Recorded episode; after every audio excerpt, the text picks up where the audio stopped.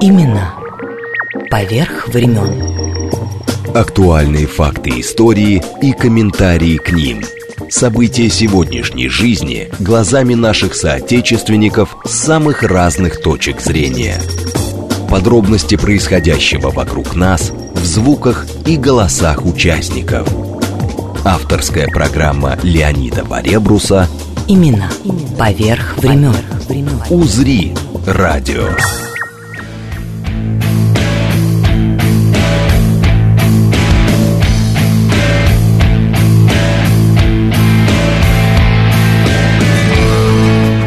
Здравствуйте, дорогие друзья. Ну вот сада, сада наслаждений имени Еронима Боска и начинаем. У нас, кстати говоря, сегодня будет не только сад наслаждений, потому что это музыка все-таки, а э, у нас в гостях будет целый сад огромный, которому 315 лет. Ну, как он? Он небольшой по размеру, но большой по возрасту. Вот. И немножко мы сегодня э, отметим чуть-чуть совсем, но во втором во второй половине часа отметим день рождения и главному ботаническому саду Академии э, наук имени Цицина, это у нас в Останкино. Вот. Ну, а сейчас... Даже не знаю, как вот сказать, столько лет, и все, и все директор. Директор ботанического сада Московского государственного университета имени Ломоносова Алексей Ретиюм. Я просто к тому, что 28 лет – вот, видимо, не привелось, потому что валил на себя еще обязанности председателя совета, я вот по бумажке прочитаю, Ассоциации по развитию парков в общественных пространствах России. Что за общественные пространства-то? Эм, добрый день всем. Э, на самом деле такая ассоциация была создана с целью не только обмениваться опытом и вообще как-то взаимодействовать с другими садами и парками нашей страны, но еще и, конечно же, с другими такими разнообразными общественными институтами, скажем, Государственный русский музей, мэрии многих городов входят в нашу ассоциацию. не дура. Разнообразные библиотеки, культурные и научные центры, самые разнообразные организации, которые занимаются тем, что взаимодействуют с людьми в самых разных форматах. Общественное пространство. Ну, я надеюсь, что мы поговорим не только действительно, а, потому что каждое растение, ну, во всяком случае, и в аптекарском огороде, тем более, это просто вот, э, я бы сказал, целая история. Вот, а за 350, 315. ой, за 315 лет у вас столько накопилось всего. Ну и, естественно, о ботанических экспедициях тоже поговорим. Вот, я просто хочу сказать, что у вас там ведь, я специально залез э, в словари посмотрел, господи, это вот э, э, территория, где находится э, сад МГУ сейчас, да, по-польски слово «горожане», а там поляки вокруг селились, это вообще э, по-польски слово «горожанин» звучит как мещане, мещанская слобода, слобода так да. таковая. Петр Первый, как туда Петра-то заманили 315 лет назад? Трудно сказать, на самом деле неизвестно, почему именно это место было выбрано в 1706 году. Тогда, незадолго до того, была по его же приказу возведена, как известно, Сухарева башня, и наша аптека... Так это прямая дорога-то была. Прямая дорога, да, в Сергиев Посад, для него очень существенный строится Сергиеву Лавру, куда он, помните, бежал в свое время от, да, вот, от царевны Софьи. И я думаю, что просто на этом месте заканчивалась городская застройка, и начинались луга, леса, поля, и вот там и было выбрано место. Почему и как, уже трудно сказать, потому что архивов не сохранилось с того времени, неизвестна даже точная дата его приезда. Поэтому это такая, если честно, полулегендарная история. Ой. Тем не менее, считается, что вот он посадил сам, как написано в наших старинных книгах, августейшими руками. Ну, с какой то гордостью показывал. Вот лиственница ведь да. до сих пор сохранилась. До сих пор сохранилась. Мы даже боимся, чтобы как-нибудь не отвалилась последняя ветка. Построили, под ней видели строительные леса, поддерживаем эту ветку. А так он посадил ель, пихту и лиственницу с напутствием, которое более чем актуально и для современного научно-образовательного ботанического сада, для научения граждан в их различии. Ель пихта уже все, а лиственница жива до сих пор, как и многие другие интересные мемориальные растения. Ну, кстати, между прочим, прочим, вот э, в самой для меня, во всяком случае, красивый э, оранжерей, вот, э, большой, где то росянка у вас растет. Mm, пальмовая только... оранжерея, да? Да, там только... Там То, что показывает графа... Раз... мухоловка, ну, понятно, но хватает это... растений. Графа Разумовского, там же тоже э, саговник стоит. Да, Алексей Кириллович, это был второй в истории России министр народного просвещения. Он, кстати, стал эм, попечителем Императорского Московского университета буквально через несколько лет после того, как этот университет приобрел аптекарский огород. Это случилось, как известно, 1 апреля 1805 года, а попечителем он стал, по-моему, в 1808 или что-то в этом роде. Тем не менее, он был невероятным любителем ботаники. Его ботанический сад, его поместье в Горенках под Москвой, был таким, знаете, одним из чудес Москвы первой трети XIX века. Как И же как такую только... чудесную э, бочку-то от себя оторвал Цветков? Он очень, как известно, в тесных отношениях находился с университетом, всегда ему покровительствовал, и как попечитель впоследствии, и не случайно был назначен попечителем, и, конечно же, как министр народного просвещения. Поэтому, как только сад стал университетским, он решил щедро поделиться своей уникальной коллекцией курьезных плантов, как тогда говорили. В начале, в конце 18 в начале 19 веков слово плант английское, которое мы все знаем, что означает, это английское название растения, использовалось в русском языке, и иноземные иностранные растения, тропические и субтропические, назывались курьезные планты. Или иногда их еще называли произрастения. Так, например, классический, Забавно, да, классический труд Паллас, одного из первых самых известных российских ботаников, который, кстати, подлинник которого хранится у нас в библиотеке ботанического сада, и который был издан на средства непосредственно Екатерины II, он так и называется, этот труд «Описание российских произрастений». Ой, слушайте, а за это время сколько у вас других гостей было? Ну, мы э, к гостям чуть попозже вернемся, потому что э, там всякие чудеса. Ладно, с, орхи... с орхидеей это понятно, это вообще редкости всякие, тем более у вас есть Ого, какие. Ого, какие, во в самых второй... разных местах. Только пока не надо, потому что во второй части мы об этом поговорим. А сейчас хотелось бы, э, может быть, э, об истории какого-нибудь, ну, всегда журналисты же, мы же паразиты в этом. Обязательно mm-hmm. вот надо Леш, вот что-нибудь, что-нибудь такое, вот, может быть, э, самое древнее мы уже сказали в саду, лиственницы, угу. да, а среди растений из каких-нибудь, у вас же огромная коллекция, э, связано ведь наверняка с каждым хоть что-то. Вот мне какую-то любопытную историю, а потом об экспедициях поговорим. Угу. Ну, на самом деле, действительно очень сложная история. Например, считается, что наш такой величественный дуб, который стоит ровно посредине газона слева от центрального портера, это дуб... Вы его даже наряжаете, между прочим, по-моему, несколько лет назад. Было, было, были было такие истории. Да, да, были такие истории. Э, он считается, что был привезен первым директором нашего сада с момента, как этот сад был приобретен императорским, тогда Московским университетом. Тогда заведователем пригласили действительно светило западноевропейской естественной науки Георга Франца Гофмана, который и привез с собой, считается, саженец этого дуба. И не, вот сейчас... Не, не, не путать с Гофманом, который сказочник, нет, да, из Кёнигсберга. Вот, и на самом деле коллекции очень разнообразны, около пяти с половиной тысяч видов сортов и форм растений, конечно же, там орхидеи, тропические растения. Сейчас еще э, сад очень интенсивно пополняется новыми ландшафтными экспозициями, новыми нашими всевозможными экологическими проектами, которые мы там реализуем. Только что совсем недавно, кстати, возник невероятно красивый грот. Мы сейчас строим участок, посвященный флоре Дальнего Востока, и первым элементом ландшафтным стал именно такой каменный грот причем, если на него взглянуть, всех приглашаю посмотреть, его, к нему еще подойти нельзя, он еще огорожен, там еще ведутся строительные работы. Но, тем не менее, в нем отражается один из наших главных принципов, который мы используем при создании ландшафтно-архитектурных экспозиций в саду – безвременность по нему совершенно нельзя понять, в каком даже приблизительно веке, в какую эпоху он создан. С таким же успехом ровно такой же грот мог бы быть создан в каком-нибудь там 15 веке в Северной Италии. Ну, кстати говоря, там нет ракушек-то нигде, потому что в Кусково у нас в Константиновском дворце, ну, до того, как это стало резиденцией, там училище было, и вот внизу, со стороны Финского залива, мы туда в детстве с ребятами mm-hmm. залезали, эти ракушки, так ну, они на потолке были очень красиво. Не хочется дублировать что-нибудь и повторяться, ну вот. хочется что-то такое совершенно оригинальное и необыкновенное. Ну, э, тем более, а какое вот, скажем, действительно необыкновенное э, растение есть, какое, ну, какое-либо из Там этих очень много, тысяч, знаете, тысяч, ну, самое. бывает, вот вы говорите про экспедиции. И вот недавно наши ботаники Александр Сергеевич Зернов и Алексей Филин, сотрудники ботанического сада, ездили на остров Ява вообще по следам многих других директоров сада, которые тоже когда-то посещали э, тропические регионы, каждый раз привозили семена, маленькие саженцы, плоды. И вот, например, несколько лет назад из одной из экспедиций была привезена цербера. Это одно из самых ядовитых растений в мире. Она живет у нас в так называемой викторной оранжерее. Вы Это там раст... огородите. Ну, она там в воде, случае. далеко до нее не, не, не подступиться к ней.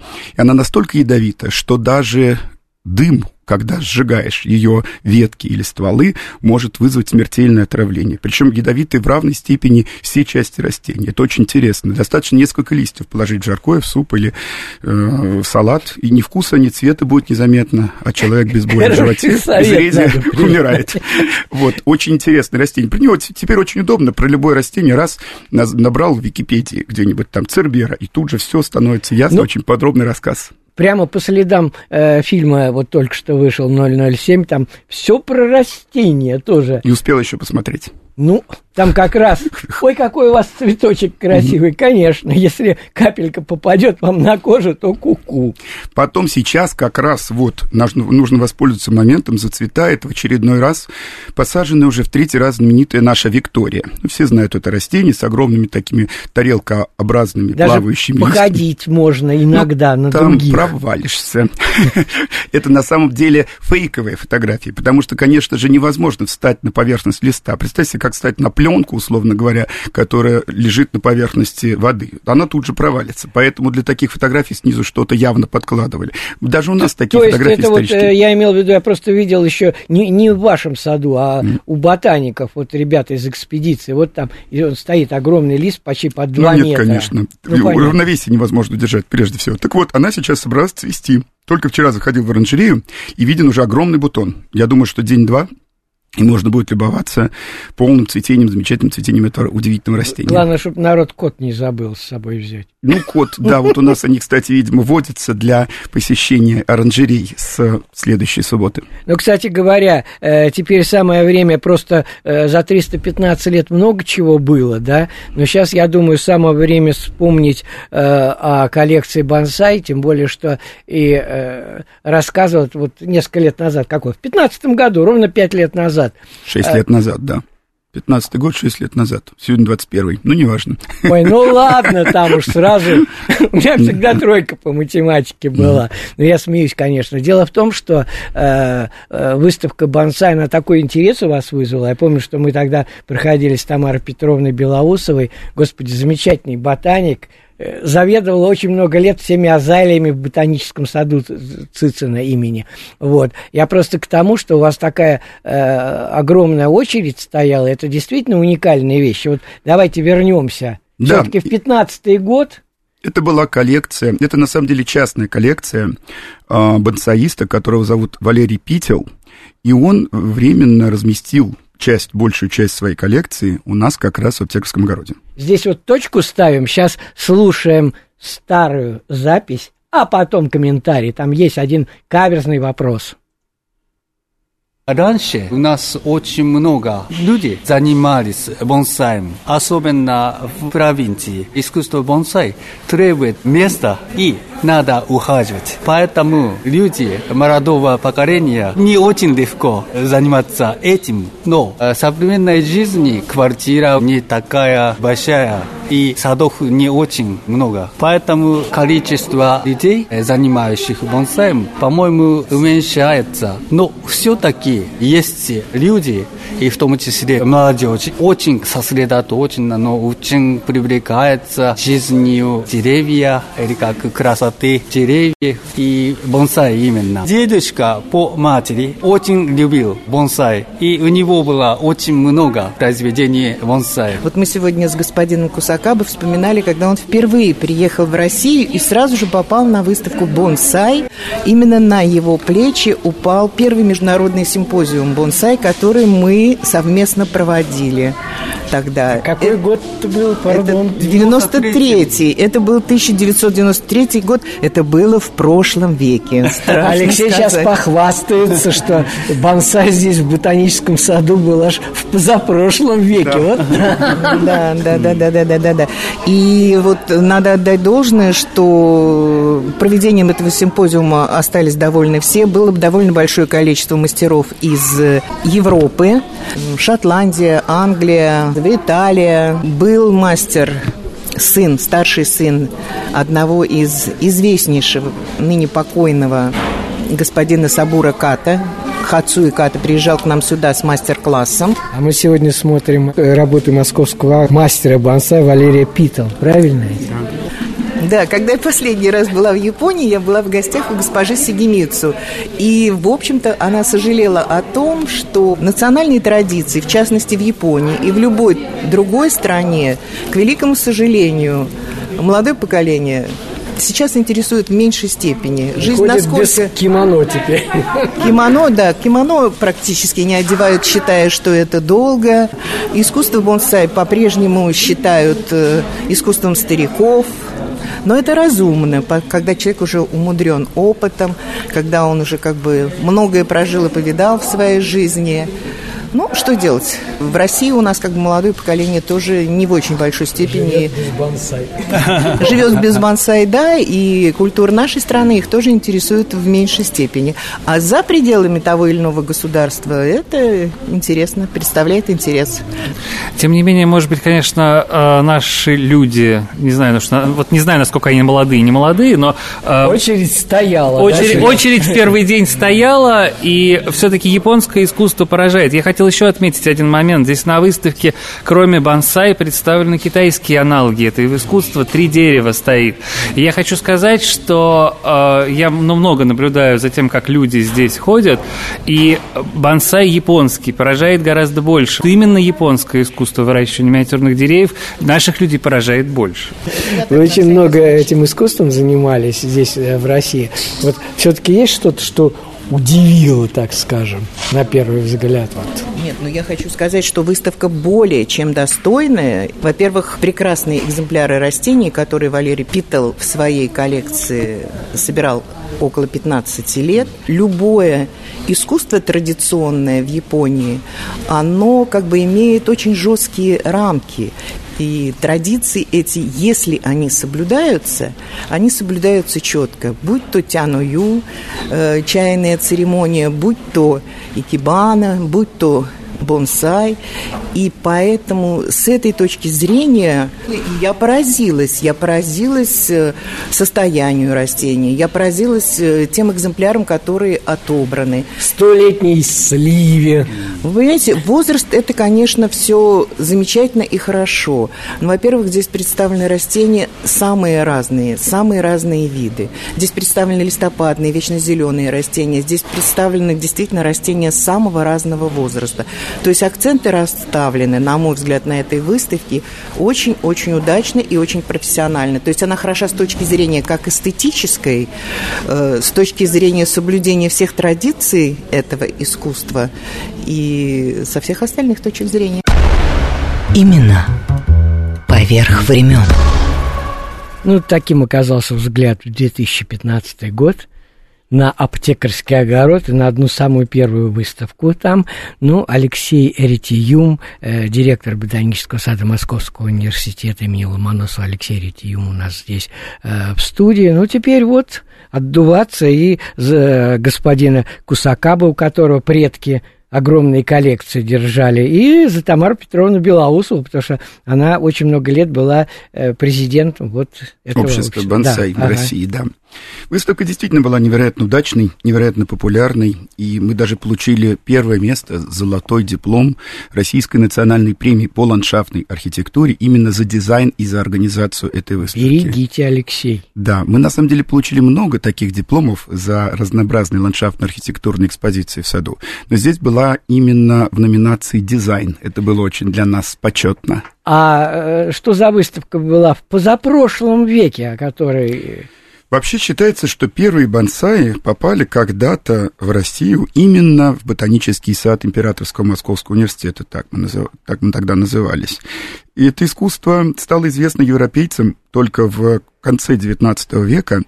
И я уж не помню, в каком году при директоре Ивана Николаевича Горожанкине, который очень много что сделал для сада, он руководил садом с 1873 года до 1902. Кстати, очень много Это ездил... полжизни практически. Да, очень много ездил по Европе, смотрел другие сады, его там постоянно командировали. И привозил тоже многочисленные растения из других ботанических садов.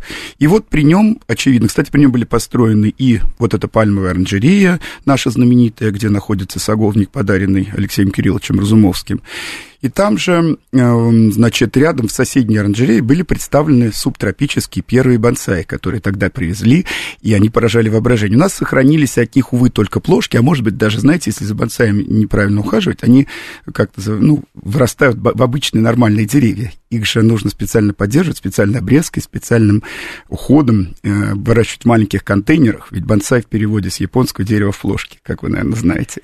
И вот первая выставка действительно была в 90-е годы 19 века у нас в аптекарском огороде. Тогда он так не назывался. Этот топоним мы после 200-летнего забвения вернули приблизительно, наверное, в 1993 году, когда я стал директором сада. Надо добавить, что ботанического сада МГУ имени Ломоносова аптекарский огород. Именно, И да. самое главное, ведь а, растения, которые там выращивались, сейчас-то коты-то, кстати, приходят за валерьянкой на грядки. Э, знаете, котов стало все больше, становится все больше и больше. Сейчас какая-то целая... Размножаются. Популя... Размножаются. Наша, да, популяция цветочных котов э, резко как-то увеличила свою численность последние дни, последние Ну, про валерьянку поговорим после перерыва. А сейчас давайте э, послушаем. У нас сегодня две песни будут вот сейчас и вторая в конце на одну тему. Ветряные мельницы э, моего ума или твоего разума. Да, уж как. красивая ну, песня. Фредди Коул. round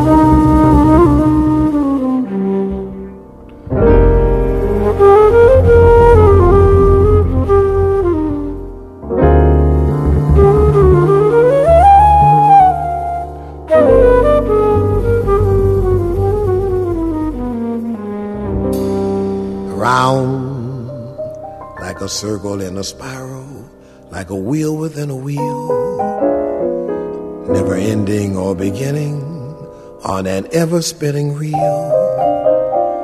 like a snowball down a mountain or a carnival balloon, like a carousel that's turning, running rings around the moon. Like a clock whose hands are sweeping past the minutes of its face, and the world is like an apple whirling silently in space, like the circles that you find in the windmills of your mind.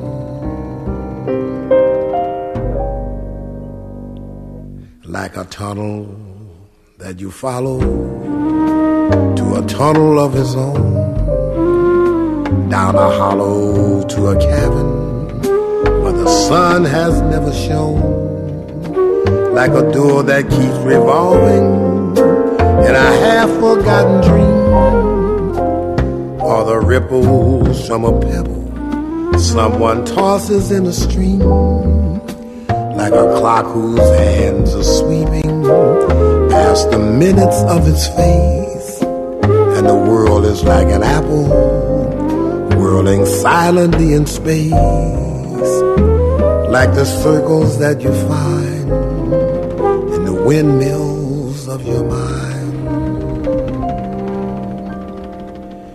Keys that jingle in your pocket, words that jingle in your head. Why did summer go so quickly? Was it something that you said? Lovers walk along the shore and leave their footprints in the sand. Is the sound of distant drumming just the fingers of your hand? Pictures hanging in a hallway and a fragment of a song. Half remembered names and faces, but to whom do they belong? When you knew that it was over. Леонид Варебрус. Имена. Поверх времен.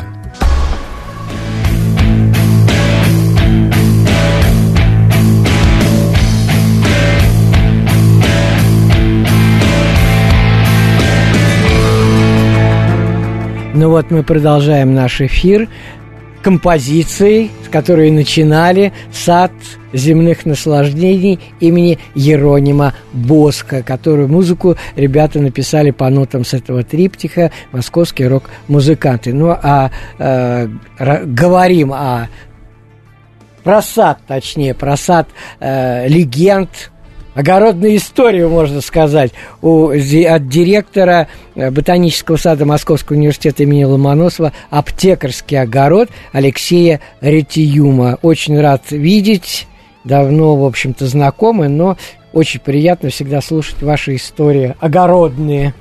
Тем более, что 315 лет сегодня – кстати, я что-то вспомнил сейчас, вот раз 315 лет, всегда же привык, э, отмечаю, только у вас есть агава, текилу можно сделать. Много агав, да, это правда. У нас большая коллекция вообще суккулентов всевозможных. Агавы вообще такие замечательные растения, некоторым там по 30-70 лет, но у них, знаете, очень одно печальное свойство. Знаете, да, вот есть такие растения, монокарпики, раз уж вы случайно вспомнили агавы. Они, когда собираются зацвести, такой у них высокий цветонос, иногда несколько метров, да. да, до 7 метров высотой, то включается программа смерти. Они цветут один раз в жизни, после этого погибают. Даже если обрезать этот цветонос, растение спасти вообще невозможно. Вот алоем повезло больше. Они там у нас на втором этаже в суккулентном отделении. Рядом находятся и агавы, и алоэ. Они отнюдь не родственники, но очень похожи друг на друга. Иногда очень сложно даже отличить. С мякотью, ну, короче. Ну, вообще просто внешне похожи, очень. Как говорят ботаники, у ботаников есть такое хорошее слово «габитус».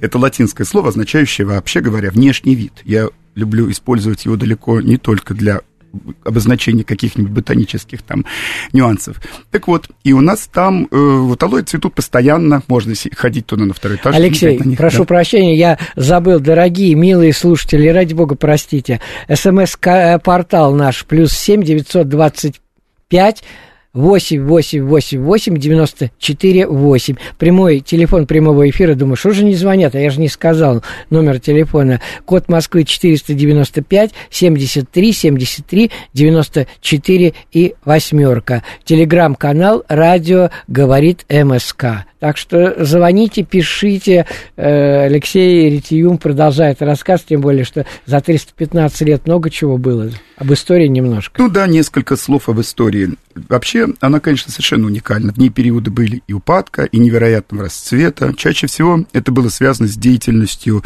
директоров сада, знаменитых ботаников, как правило. Например, в XVIII веке век расцвета аптекарского огорода, им заведовать им приглашали знаменитые немцы. Конечно же, прежде всего, это знаменитый профессор Траугот Гербер. В честь него названы всем известные герберы, ни много ни мало. Такой огромный род сложноцветных растений из Южной Африки назван в честь нашего директора.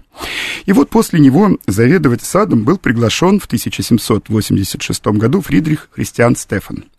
Ему очень повезло, потому что в годы его директорства эм, одним из таких как бы спонсоров сада стал знаменитый э, горнопромышленник Прокофий Демидов.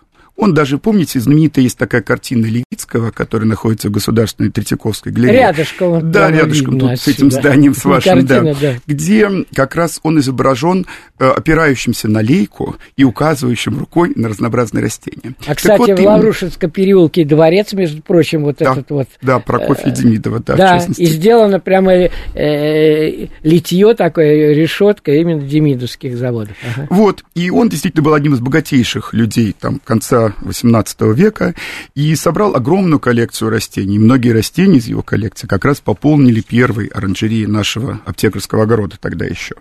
Ну и во времена Георга Франца Гофмана, хотя пришлось пережить тогда войну Отечественную, Отечественную войну 1812 года, которая нанесла огромный ущерб ботаническому саду, тем не менее коллекции стремительно пополнялись. Самое интересное, что ведь самый маленький первый ботанический сад университета находился во дворе бывшего главного здания МГУ на Маховой улице, который построил Матвей Федорович Казаков.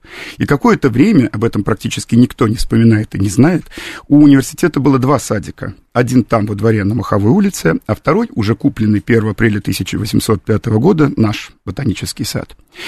Ну вот, и они существовали вместе до 1812 года, когда тот окончательно был уничтожен пожаром Москвы, как, собственно, издание Казакова, из-за чего пришлось его перестраивать Доминика Желярди в 1813 году. И с тех пор остался только один единственный наш садик. И вот он в XIX веке стал наверное, одним из ключевых центров ботанической науки, потому что ботаники, которые там работали, изучали очень интенсивно и разнообразную флору России ездили по, в экспедиции, и Европы, и отправлялись в тропические страны, привозя оттуда разнообразные растения. Ну, кстати говоря, 812 год тоже прошелся здорово, кстати, ведь по саду. Увы, да, сгорели большая часть построек, домик директора, который был потом восстановлен. И, к сожалению, он разобран в 1969 году, совсем уж недавно. Кстати, директора жили неплохо. Там было, наверное, порядка 13 комнат. Все директора сада, вплоть до вот середины 60-х годов, жили там. И были паркетные полы, сохранились очень красивые фотографии. Всюду в катках стояли разнообразные разные растения, были камины. В этом доме в гостях, скажем, у Михаила Александровича Максимовича, который сменил в 1826 году на посту директора сада Георга Франца Гофмана, бывал Николай Васильевич Гоголь. Максимович вообще дружил, в частности, с Александром Сергеевичем Пушкиным. Мало того, что Максимович о Пушкине, это понятно, но Пушкин даже о Максимовиче оставил несколько строк воспоминаний, что, конечно, очень интересно. Я как-то раз рассказал эту историю Резога Брядзе, и он написал фреску там у нас в саду, на стене нашего лабораторного корпуса, э, на которой изобразил Пушкина, собирающего растения в нашем аптекарском огороде, под строгим надзором профессора Максимовича. Оба их вполне очень легко уже можно узнать. Портретное он присутствует. Солженицына рисовал, есть да. тоже. Так. Недавно вообще Никос Сафронов приехал и написал фреску тоже на одной из стен, которая у нас там, к сожалению, она не на самом видном месте, не на самом популярном, она обращена на служебную парковку. Увидеть ее нелегко. Тем не менее, она довольно большого размера, наверное, метра два с половиной на четыре. Там изображен великий поэт Иосиф Александрович Бродский на фоне стилизованного Санкт-Петербурга, тогда еще Ленинграда.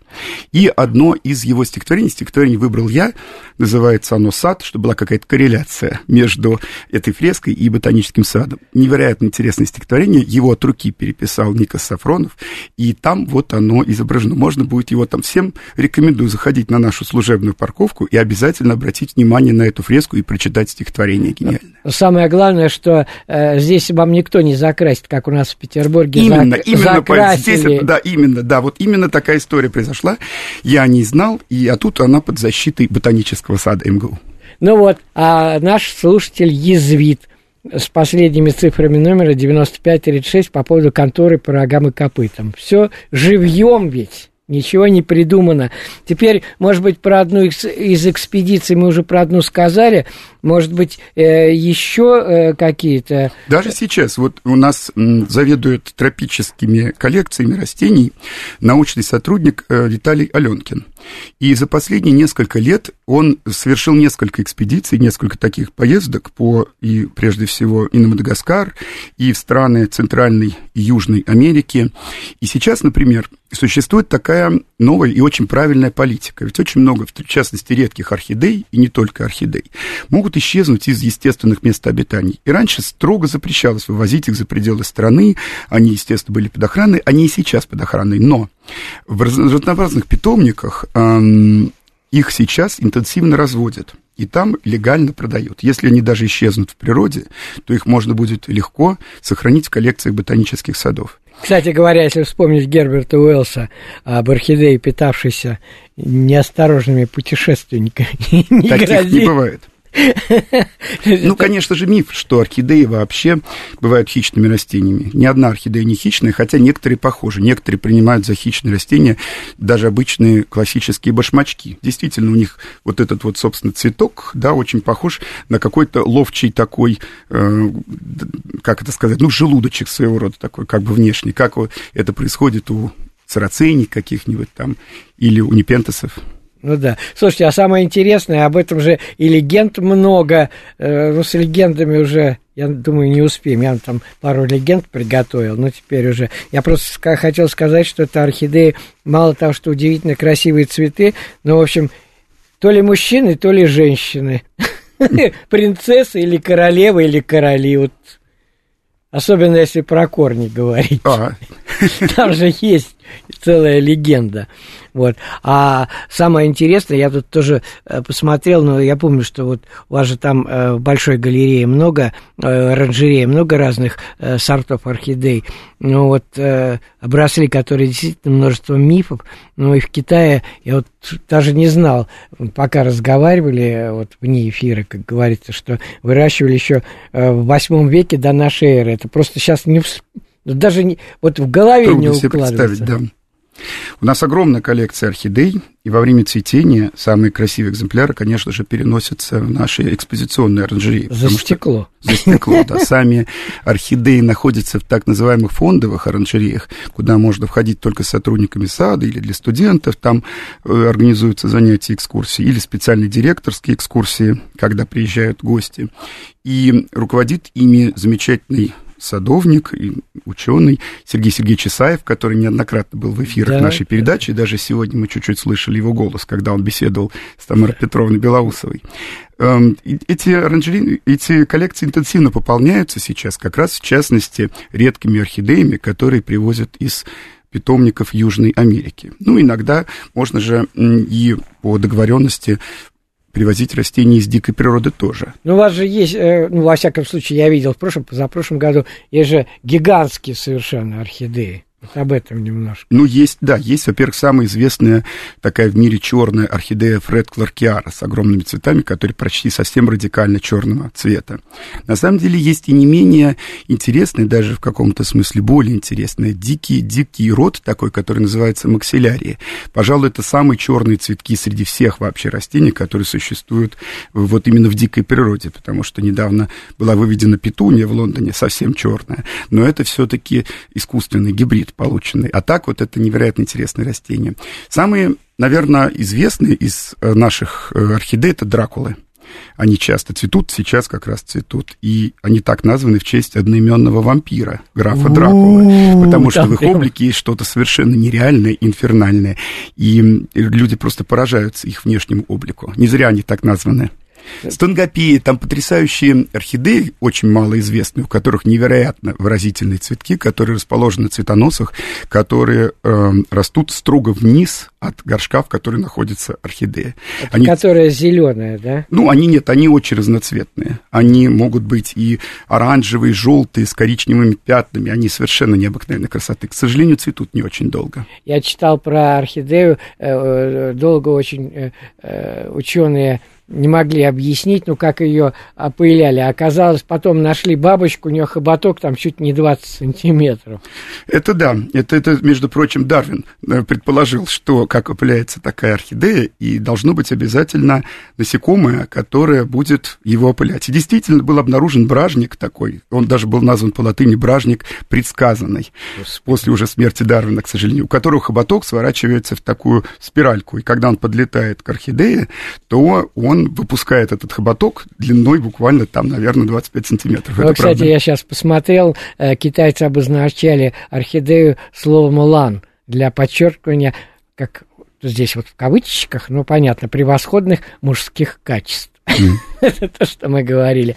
Алексей, а, а вот этот ваш уголок такой э, с росянками, со всеми, э, они это там едят кого-нибудь? Нет? Знаете, иногда туда все-таки залетают неосторожные насекомые, и иногда видно, что все-таки сработала венерина мухоловка, или на, лист, на листьях росянки видны останки случайно залетевших туда насекомых. На самом деле, ну, их не обязательно специально уж так кормить, хотя, конечно же, удивительно, как растения приспособились к этому. Вот пути эволюции, вот какие-то промежуточные формы, я даже да не могу даже себе представить. все равно вот именно, да, венерина мухоловки производит грандиозное впечатление. Конечно. Иногда даже для детей и для студентов мы показываем, как они работают. Там внутри есть такие очень чувствительные микроволоски. И нужно обязательно задеть какой-нибудь тоненькой-тоненькой какой-нибудь травинкой, например, несколько этих волосков, и только тогда она мгновенно захлопнется. Это ужасающее зрелище. Если ты себя представишь насекомым, который вдруг оказалось там, то это, конечно, похоже на фильм ужасов. Мы даже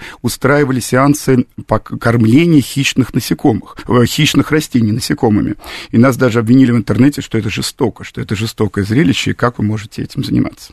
А, кстати говоря, в продолжение, столько про орхидеи. Я не к тому, что я тут, э, как говорится, подстраховываю. Но мне очень понравилось, что э, Конфуций утверждал, здесь я нашел, что по, э, познакомиться с хорошими людьми все равно, что войти в комнату полную орхидей.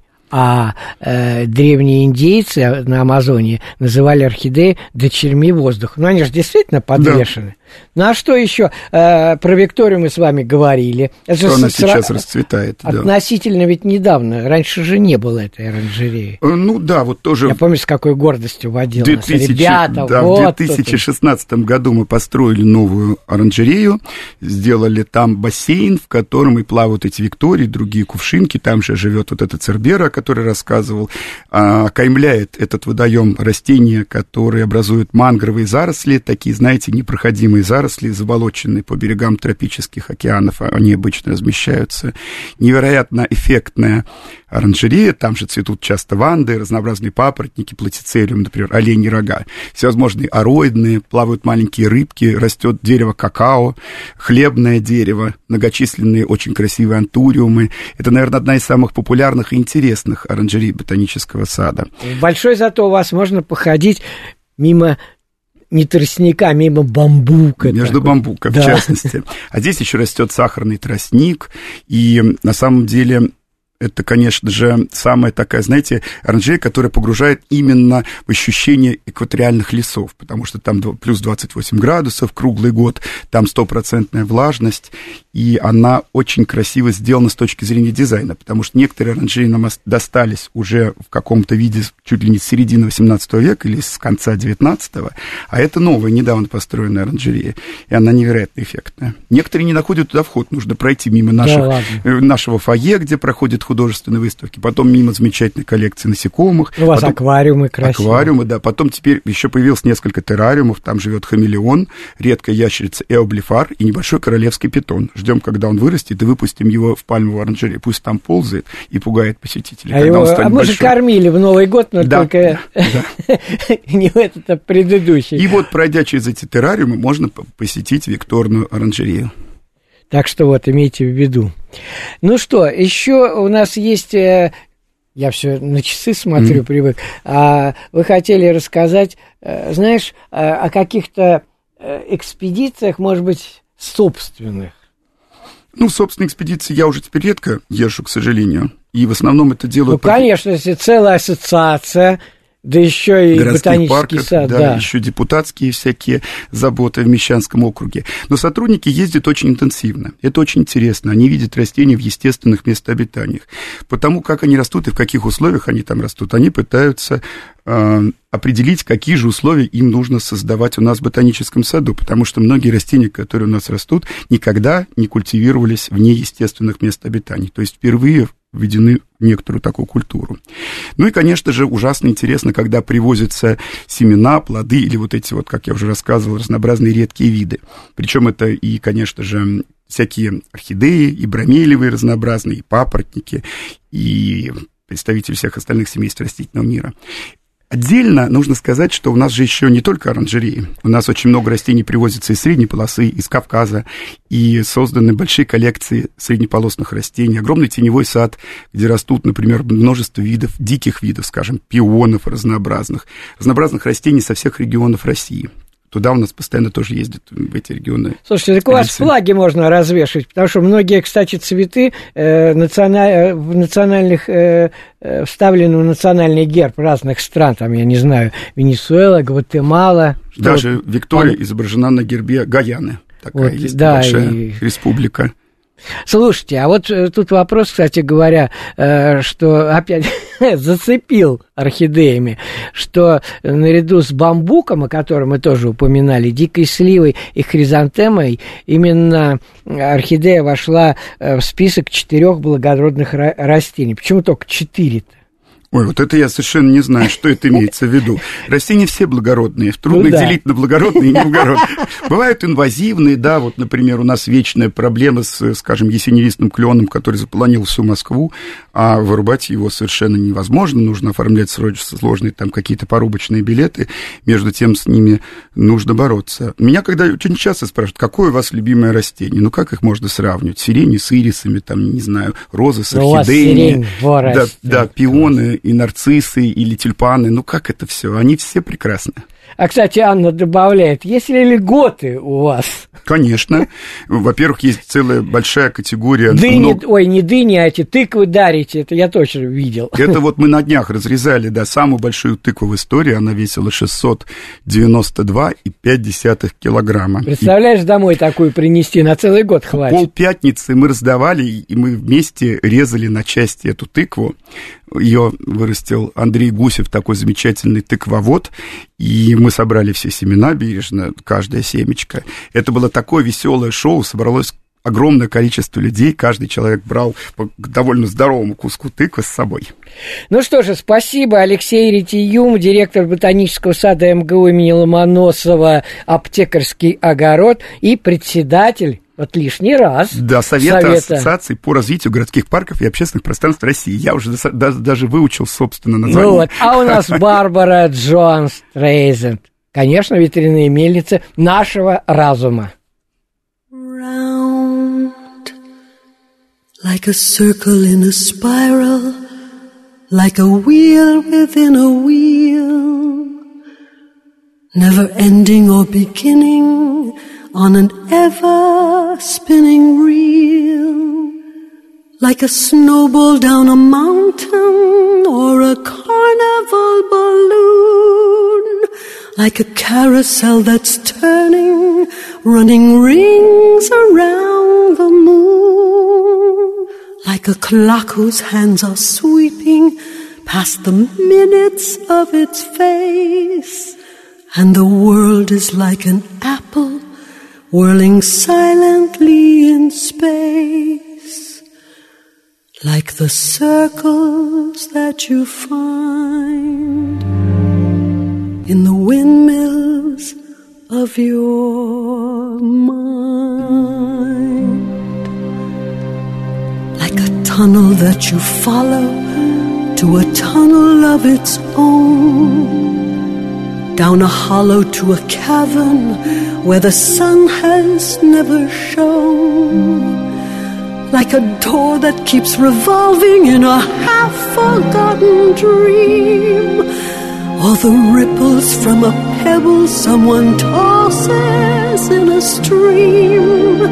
Like a clock whose hands are sweeping past the minutes of its face, and the world is like an apple whirling silently in space, like the circles that you find in the windmills of your mind. Keys that jingle in your pocket, words that jangle in your head. Why did summer go so quickly? Was it something that you said? Lovers walk along a shore and leave their footprints in the sand. Is the sound of distant drumming just the fingers of your hand? Pictures hanging in a hallway and the fragment of a song. Half remembered names and faces, but to whom do they belong? When you knew that it was over, you were suddenly aware that the autumn leaves were turning to the color of his